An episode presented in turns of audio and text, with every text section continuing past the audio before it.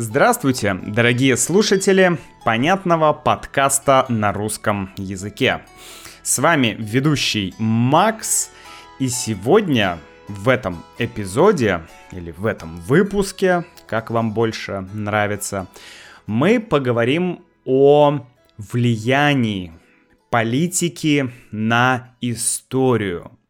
Или, скорее, даже о влиянии государства на историю. Или о взаимоотношениях государства и истории в России. Ну, на самом деле и не только в России. Давайте приступим. Я недавно слушал один популярный подкаст – в этом подкасте я услышал одного человека. А, участником подкаста был один человек, один историк, э, даже не просто историк, а профессор. Профессор, доктор исторических наук. Доктор исторических наук, профессор Европейского университета в Санкт-Петербурге, которого зовут Иван Курилла. Иван Курилла. Очень интересный российский историк. Он историк-американист. То есть э, специалист по, э, по истории российско-американских отношений. Да, есть, например, историк-китаист, историк-японист, э, историк, не знаю, еще там какой-то. А есть американист, то есть э, его специализация — это Америка. Да, он знает многое об Америке и говорит про отношения России и Америки.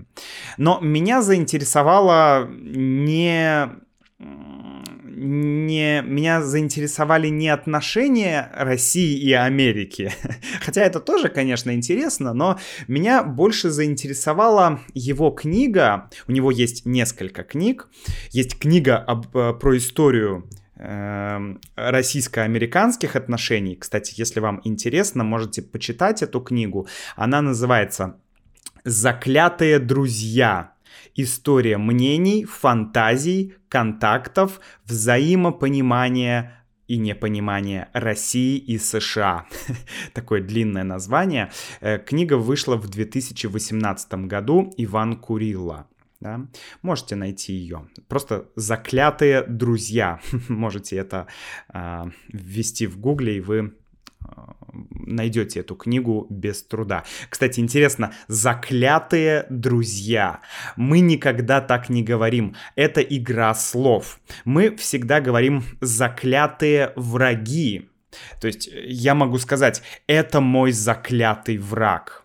Да, например, э, не знаю, Бэтмен может сказать, мой заклятый враг э, Джокер там, Сталин может сказать «мой заклятый враг Гитлер», да, то есть заклятый враг означает э, как бы самый-самый главный враг. А здесь Иван Курилла э, называет книгу «Заклятые друзья», то есть такая, ну, как, не знаю, парадокс какой-то, э, ну, забавно, забавно. Но я купил другую его книгу, она называется «Битва за прошлое. Как политика меняет историю». Обложку этой книги вы можете увидеть на, на моем сайте russianwithmax.com. Э, собственно, если вы кликните на этот эпизод, вы увидите обложку эпизода, и на обложке эпизода есть обложка книги. Так вот, я, я, кстати, держу в руках эту книгу. Реальная книга. Я из тех людей, кто предпочитает читать реальные книги, потому что, ну, хоть что-то в этом мире должно быть реальным. Если работать виртуально, э, читать книги виртуально, смотреть фильмы виртуально, развлекаться виртуально, все делать виртуально, то в один момент ты поймешь, что ты уже не реальный человек, а ты виртуальный человек. Поэтому чем больше контакта с реальными предметами, с реальными книгами, а, тем лучше для меня. Так вот, э, я, как вы знаете или не знаете, достаточно люблю историю. Я люблю историю, мне нравится читать разные книги по истории, за последний год я прочитал множество, э, ну, ладно, скажем так, несколько книг по истории, разных книг. В основном, конечно, об э, истории России. Это та тема, которая меня сейчас интересует, потому что мне хочется лучше понять историю России. Мне хочется вам побольше рассказать об истории России. Поэтому меня это интересует. Я даже сейчас прохожу онлайн-курс по истории России. К сожалению, онлайн, потому что в Новороссийске у тебя нет возможности пройти офлайн курс по истории России. Ну, такой хороший, да, хороший э, офлайн курс по истории России э, на уровне Санкт-Петербурга или на уровне Москвы. Да? В Новороссийске все-таки, ну, это не такой сильный город в плане науки. Да? Поэтому, ну, можно делать можно проходить, можно проходить курсы онлайн, и это классно, что я сижу в Новороссийске, Э, вчера у нас было плюс 17 градусов по Цельсию, в Москве где-то минус 17 градусов по Цельсию. И я сижу здесь и слушаю лекцию, э, лекцию московского историка. Это круто. Так вот, чуть ближе к теме, друзья мне всегда было сложно выбрать книгу по истории. Очень сложно прийти в магазин, например, я люблю книжные магазины, сложно прийти в магазин, посмотреть на полку с книгами, да, на полку с книгами по истории России, посмотреть и взять какую-то книгу. Сложно почему? Потому что есть такая фраза «историю пишут победители». Историю пишут победители, то есть те, кто победил. А победили коммунисты, историю будут писать коммунисты. Победили, не знаю, э, капиталисты, историю будут писать капиталисты. Но вообще сейчас уже деление на коммунистов и капиталистов, оно, э, ну, мне кажется, устарело. Но тем не менее, неважно. Победили левые, будет левая история. Победили правые, будет правая история, да. Но я бы сказал чуть по-другому. Историю пишут те, кто хотят побеждать. Историю пишут те, кто хотят побеждать. То есть не те, кто уже победил, а те, кто хотят победить. Короче, если ты вот так всегда. Ты начинаешь записывать подкаст, а соседи в это время начинают делать ремонт. Ну ладно, я думаю, что это не сильно нам помешает. Так вот, э, историю пишут те, кто хотят побеждать. То есть, если ты хочешь победить, если ты хочешь выиграть на выборах или если ты хочешь, чтобы твоя система была устойчивой, чтобы твоя система была стабильной, то ты будешь писать свою историю. Я чуть под чуть, э, чуть подробнее об этом поговорю еще в середине подкаста. Потому, э, так вот, я хочу сказать, что ты видишь множество книг по истории, но все эти книги, они написаны по-разному. Есть разные трактовки истории России, есть разные варианты истории России. И, кстати, Иван Курилла подробно описывает м, эти варианты истории России, он их называет нарративами. Разные исторические нарративы. Если у нас будет в конце подкаста время, то я, друзья, об этом поговорю. Если нет, то мы поговорим об этом в новом подкасте, ну, в смысле, в одном из следующих подкастов. То есть есть множество вариантов истории. В одной истории тебе будут, в одной книге тебе будут говорить, что э, с, благодаря Сталину Советский Союз победил фашистов, в другой книге тебе будут говорить, что Сталин был в кооперации с Гитлером и вообще поэтому произошла война и вообще выиграл не, то есть э, победил не Сталин, а победил советский народ, люди победили, да, несмотря на Сталина. То есть не благодаря Сталину, а несмотря на Сталина. То есть э, разные есть оценки. Есть какие-то факты, но эти факты мы оцениваем по-разному. И разные люди с разными политическими взглядами оценивают э, эти факты по-разному. Это, конечно, не только в России, это во всем мире так происходит. Но есть некоторые, э, скажем, различия, как это происходит в других странах и как это происходит в России. Ну, расскажу про свой пример. Я не претендую сейчас на объективность. Я не говорю, что это так и есть. Вы можете э, мне что-то противопоставить. Я с удовольствием выслушаю вашу точку зрения. Но я, например, э, когда жил в Китае и когда общался с китайскими коллегами, знакомыми, товарищами, я от них часто слышал какие-то суждения на тему истории.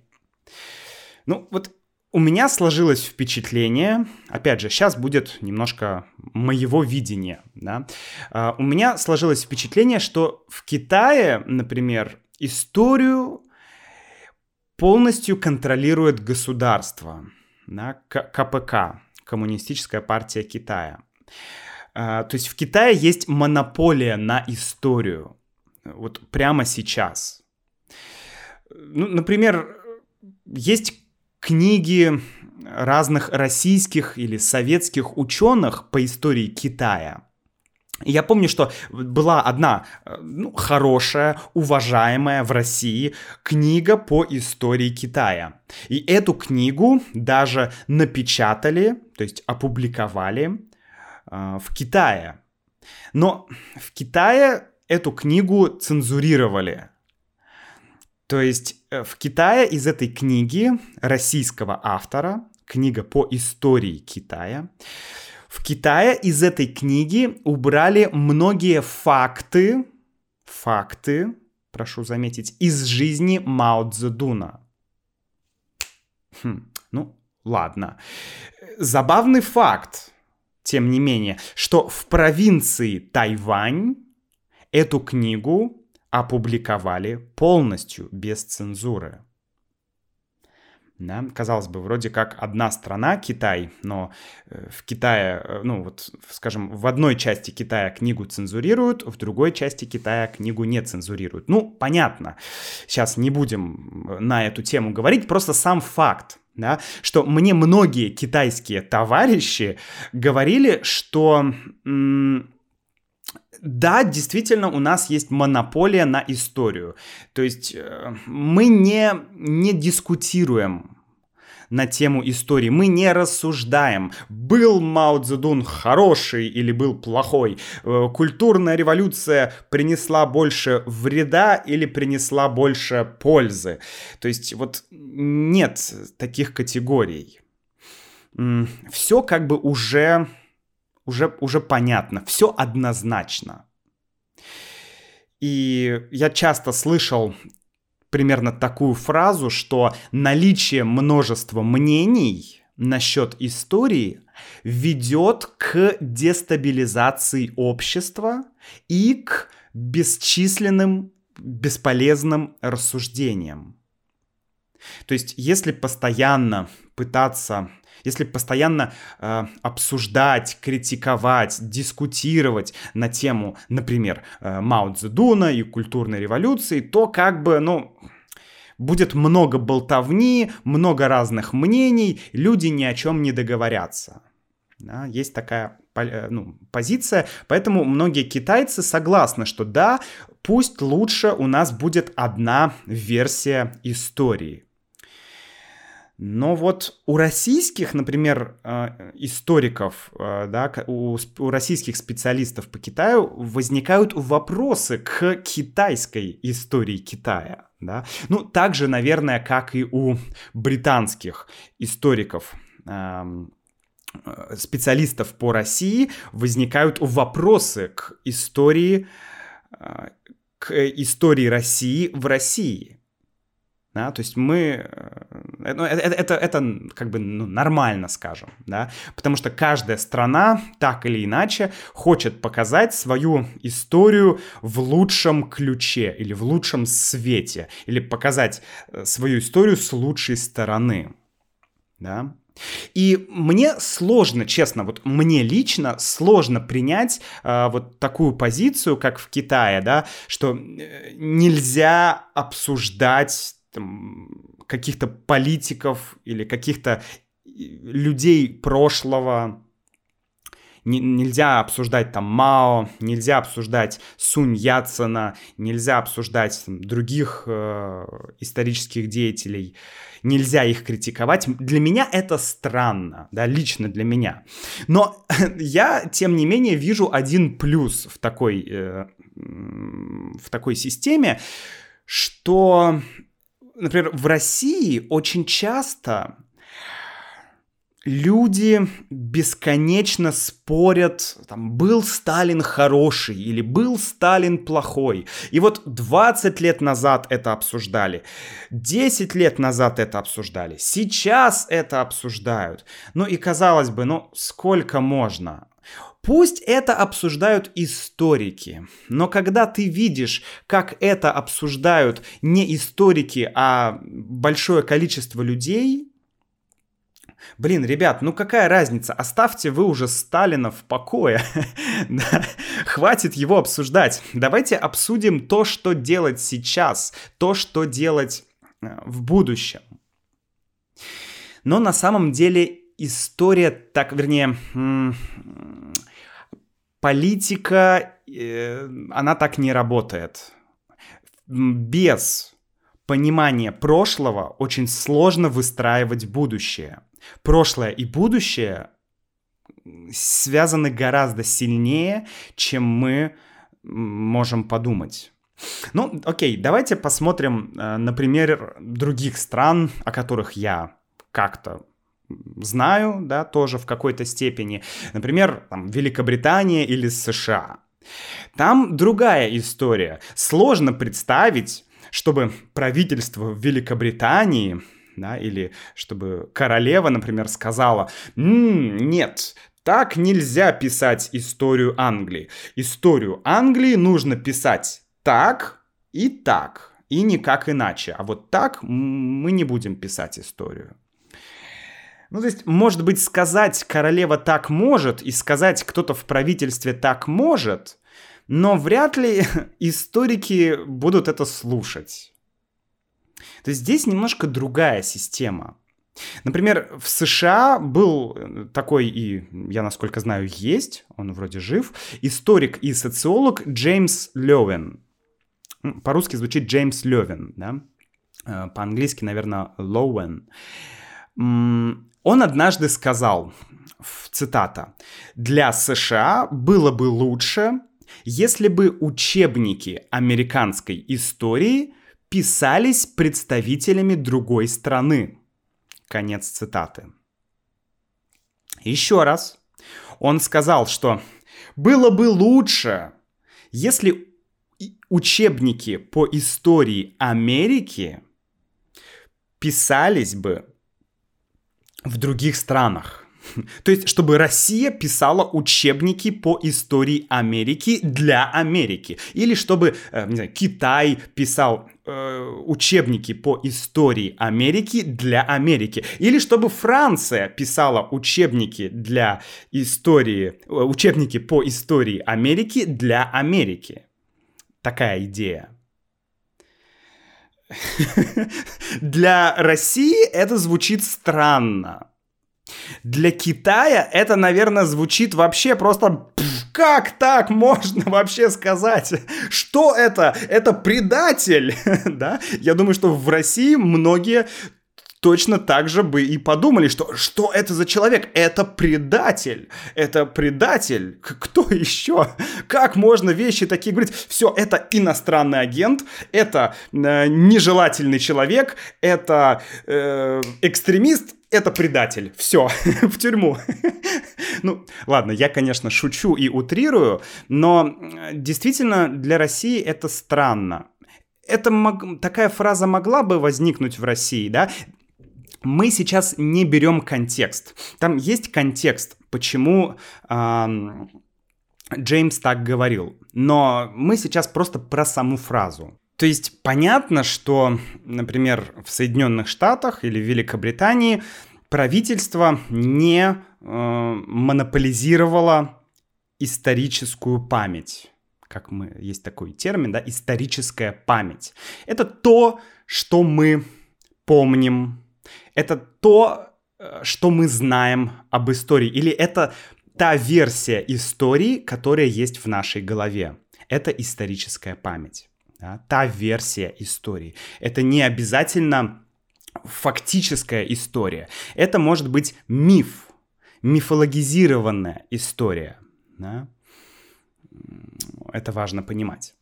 Так вот, э, то есть есть разные взгляды, разные отношения с историей у разных стран. Я думаю, что если вы, например, из Китая, если вы из США, а, обязательно напишите, что вы думаете. Да, мне всегда интересно послушать другие точки зрения, а вы можете попрактиковать свой русский язык. Пишите на русском, друзья. Пишите с ошибками, пишите неправильно, пишите плохо, используйте Google переводчик, используйте Байду переводчик, не знаю но пишите на русском комментарии. Я читаю, конечно, комментарии и на других языках, но я вам рекомендую писать на русском.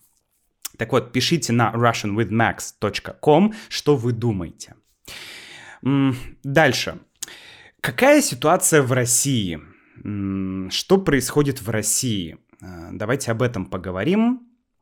Потому что в России есть несколько ну, как я люблю это говорить, моментов.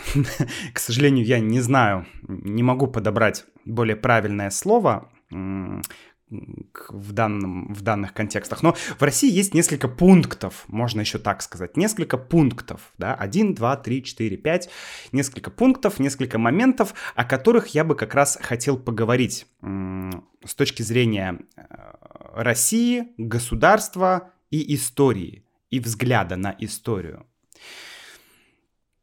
Э, Иван Курилла в своей книге говорит, что Владимир Путин, когда он пришел к власти, он начал достаточно интересную политику. Интересную в каком смысле? Насколько я понимаю, Владимир Путин понимал, насколько важны для страны, для объединения страны, насколько важны какие-то символы. Например, поэтому современный гимн, гимн Российской Федерации, он э, использует мелодию гимна Советского Союза.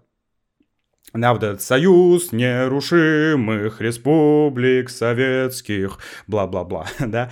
Э, вот этот гимн был взят, слова другие теперь, но мелодия — это мелодия Советского Союза.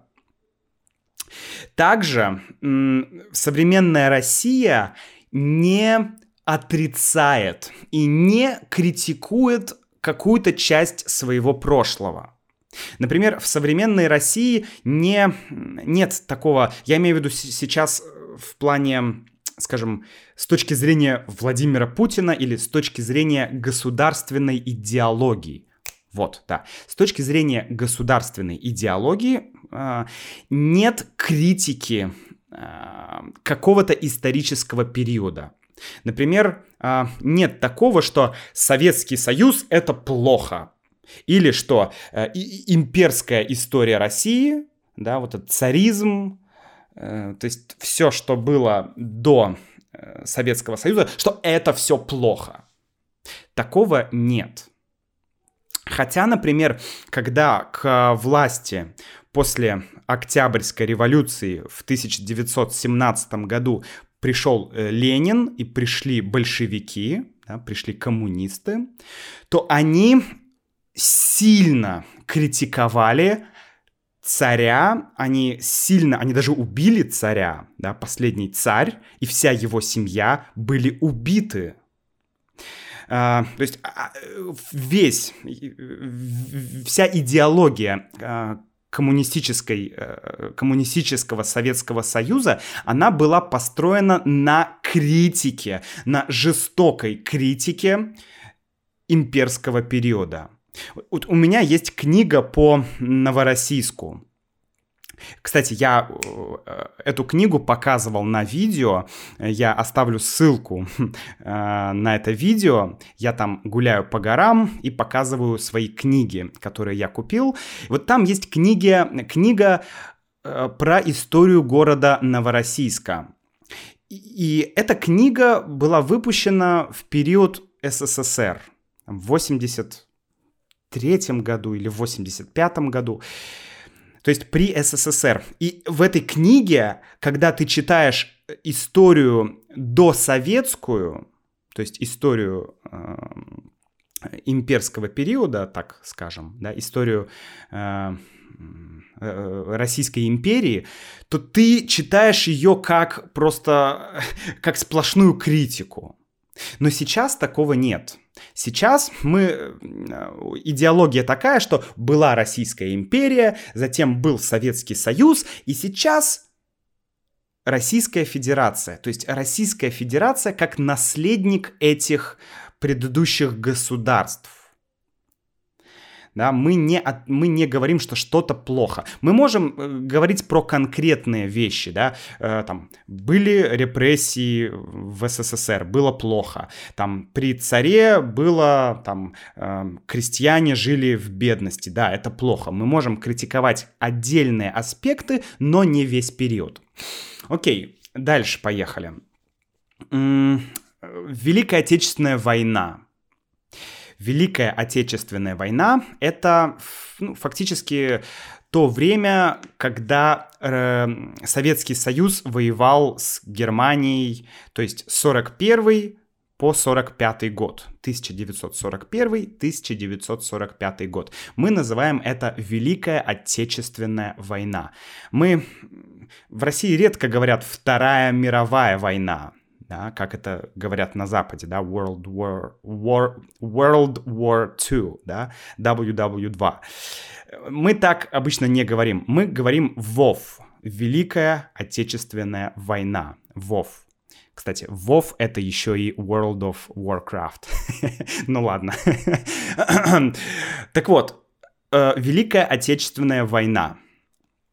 Э, это тоже элемент объединение людей в современной российской идеологии. Это некая идеология. Это, как говорят, социальный клей. То есть это что-то, что склеивает общество в России. Что это значит? Смотрите, если мы спросим людей в России, что вы думаете про Сталина? Ну там, Часть людей ответит, что Сталин был плохой, часть людей ответит, что Сталин был хороший, часть людей ответит, э, что мне вообще без разницы. Сталин был, имел и плюсы, и минусы, да, есть разные точки зрения. Если мы спросим в России людей про революцию, что вы думаете о революции в России, о революции 1917 года, когда царский режим пал, когда Э, коммунисты взяли власть. Что вы думаете про революцию? Часть людей ответит, что я поддерживаю революцию, часть людей ответит, я не поддерживаю революцию, часть людей ответит, ну, я не знаю, вот мне там, у меня какая-то еще взгляд какой-то. Если мы спросим про Ленина, Ленин, как вы думаете, кто там, Ленин как вы относитесь к Ленину? Часть людей скажет хорошо, часть людей плохо и так далее. То есть нет однозначности. Но если вы спросите людей в России, что вы думаете про Великую Отечественную войну, то неважно, вы левый, вы правый, вы оппозиционер, вы там еще кто-то бо- а, а, почти все люди согласны с тем, что, э, что это было.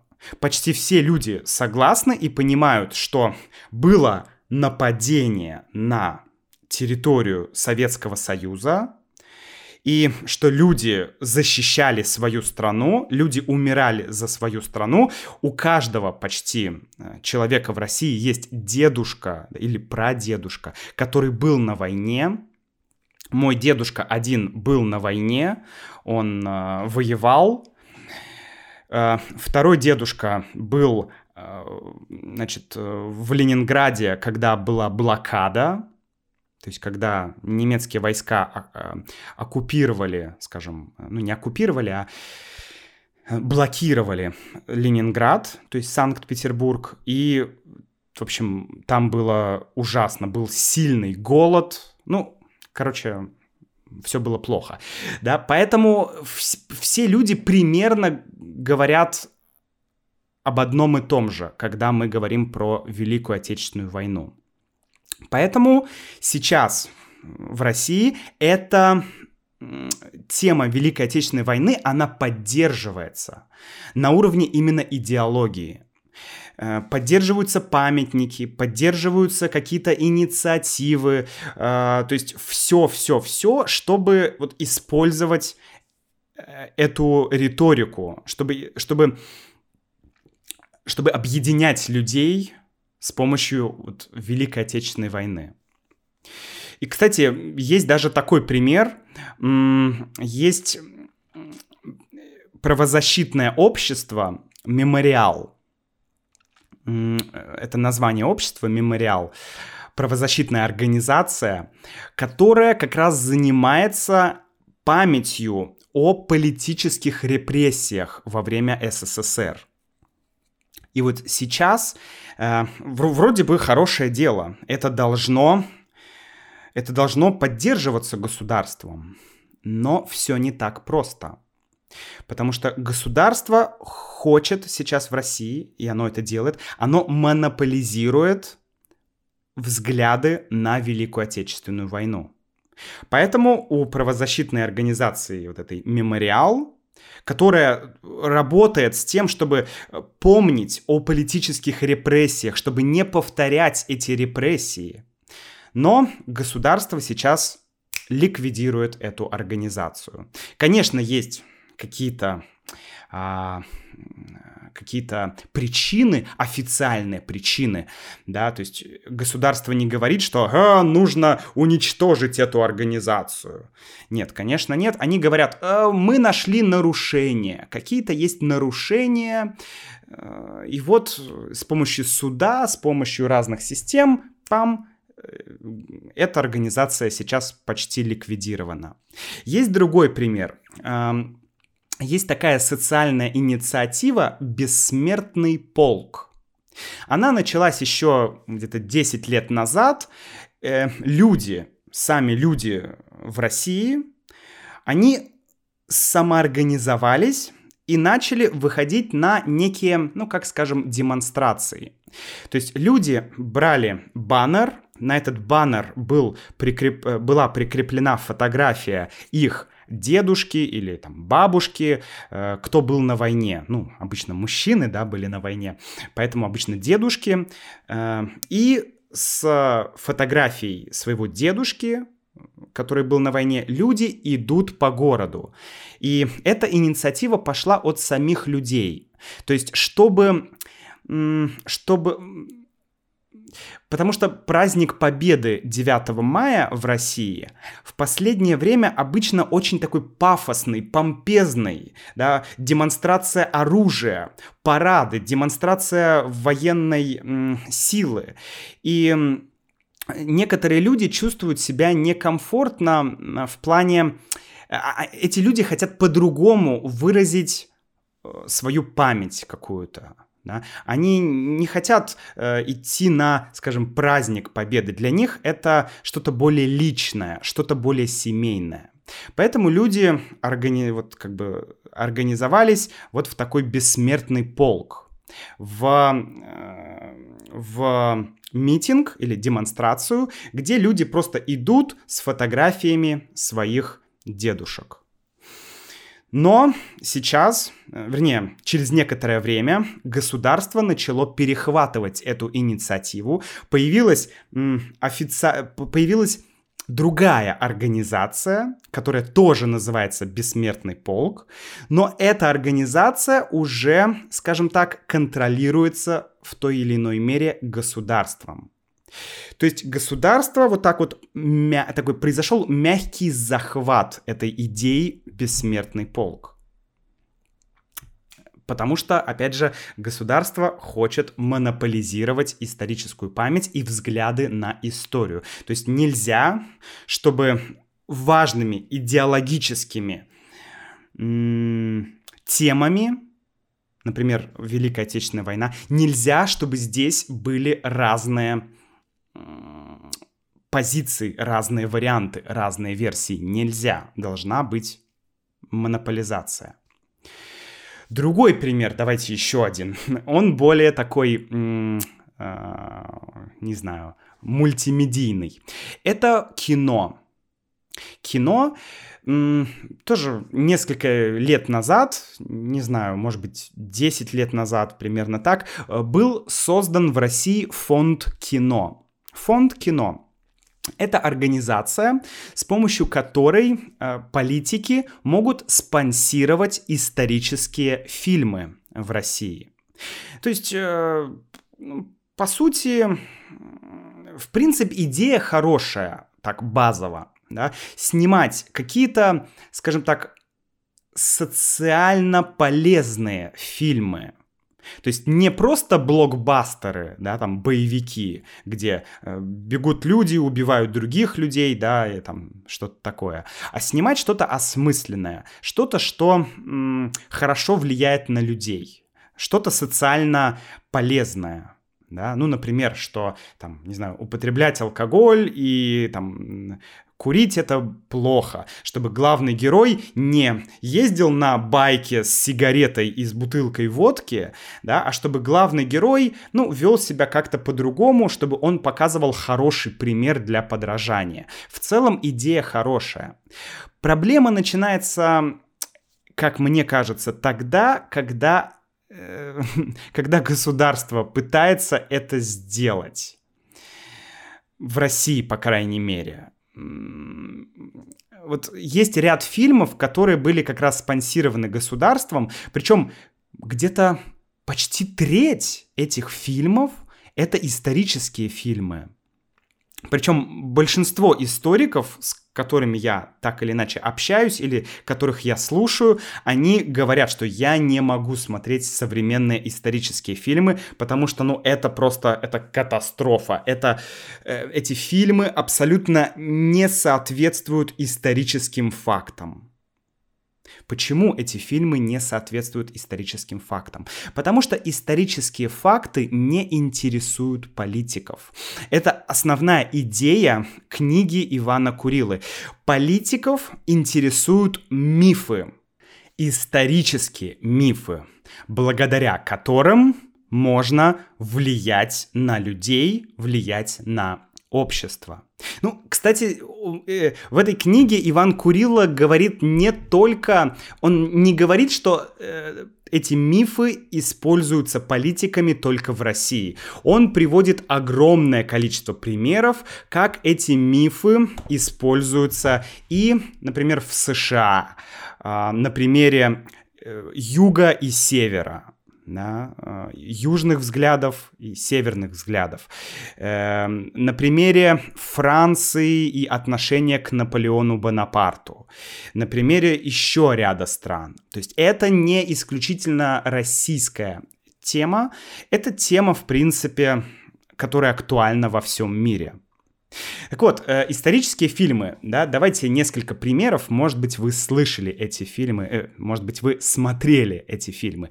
«Движение вверх», «Лед», «Легенда номер 17», «Салют 7», Т-34, «Союз спасения». Да, это ряд этих фильмов. И Многие из этих фильмов исторические, многие фильмы сняты, чтобы показать достижения Советского Союза или достижения современной России. В принципе, в этом нет ничего плохого. Но есть такие фильмы, как, например, «Союз спасения». Это фильм про декабристов. Декабристы — это революционеры в имперской России. И этот фильм вышел в 2019 году. И в этом фильме декабристы показаны как, ну, как э, люди, которые пошли на протест, и потом они плохо кончили. То есть почти всех э, их убили или сослали э, на каторгу. Короче, восстание декабристов провалилось, да, оно окончилось неудачей для декабристов. И этот фильм как бы показывает, ну, смотрите, те, кто протестуют против власти, вот так эти люди заканчивают. И это вообще нонсенс, потому что Пушкин писал про декабристов, главный вообще российский русский писатель. Он всегда, он шел, э, Пушкин разговаривал с царем, он объяснял, почему нужны реформы, почему декабристы э, такие оппозиционеры. То есть Пушкин поддерживал декабристов. А, во, во, во, времена советских, во времена Советского Союза тоже была поддержка декабристов. А сейчас власть как будто говорит, ну вот декабристы, и не надо так делать. И фишка в том, что этот фильм как раз был снят в 2019 году. А я напомню, что в 2019 году в, в России проходили протесты, протестные акции или митинги за честные выборы. Там было так называемое московское дело, когда очень многих привлекали к ответственности за, вот, за участие в этих митингах. Да? Ну, Понятно, да? Я думаю, что здесь э, вообще, э, что здесь Россия берет некоторый пример с Голливуда, потому что Голливуд, мне кажется, всегда транслива, транс, транслировал политические идеи. Да? Например, в, э, Иван Курила, кстати, пишет, что в 1943 году в США вышел фильм «Миссия в Москву». И этот фильм он как бы показывал отношение с, к Сталину и к Советскому Союзу с позитивной точки зрения, потому что в тот момент это было нужно. Но потом началась холодная война, и все американские боевики, там э, фильм «Рэмбо», «Хищник», э, там какая-нибудь «Красная жара», да почти все американские боевики Э, они имеют врагов, а, а, они имеют русских в качестве врагов, да, или русские, или там люди какие-то с Востока, да, то есть всегда есть политическая вот эта вот идея. И вообще все русские смотрели такие фильмы, как «Рэмбо» с Сильвестром Сталлоне или «Хищник» с э, Арнольдом Шварценеггером. И всегда было забавно смотреть, как в этих фильмах э, русские враги, причем русские всегда какие-то такие суровые, такие террористы, которые плохо говорят на русском языке, да, с таким сильным акцентом акцентом. Вот там, я хочу тебя убить, ты, э, ты американский свинья, я хочу тебя убить. вот так говорят русские террористы. Это всегда так смешно и, и забавно, что в России все смотрели эти фильмы, но, не знаю, никто никогда, ну, как-то не относился к этому, ну, слишком серьезно, да.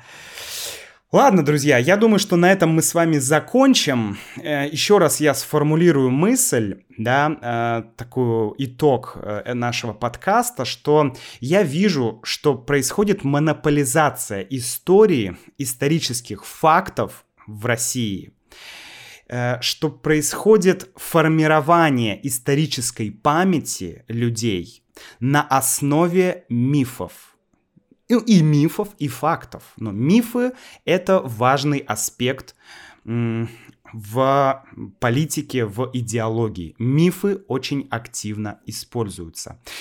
А, но классно, что историческое сообщество, то есть ученые, историки в России, они не поддерживают какие-то э, вот эти, вот эти, эти мифы. Они стараются с этим бороться.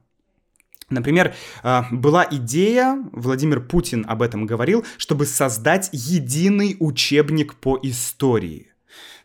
Один учебник, да, и, конечно, все историки были, ну, почти все были против этой идеи, и до сих пор в России нет единого, да, одного Э, учебника по истории, и это классно. Классно, что есть некий противовес, то есть у государства есть противовес в виде ученых, в виде обычных людей, в виде каких-то, ну, скажем, э, инициативных людей, что какой-то создается кривой, но баланс. Это, ну, это меня радует, потому что полная монополия государства, в моем понимании, это не есть хорошо. Ну что ж, друзья, на этом я с вами прощаюсь. Спасибо, что были все эти 40 минут здесь. Пишите ваши комментарии на russianwithmax.com, присоединяйтесь к нашей membership программе, получайте тексты, дополнительные аудио для практики и много-много чего еще. Пока-пока.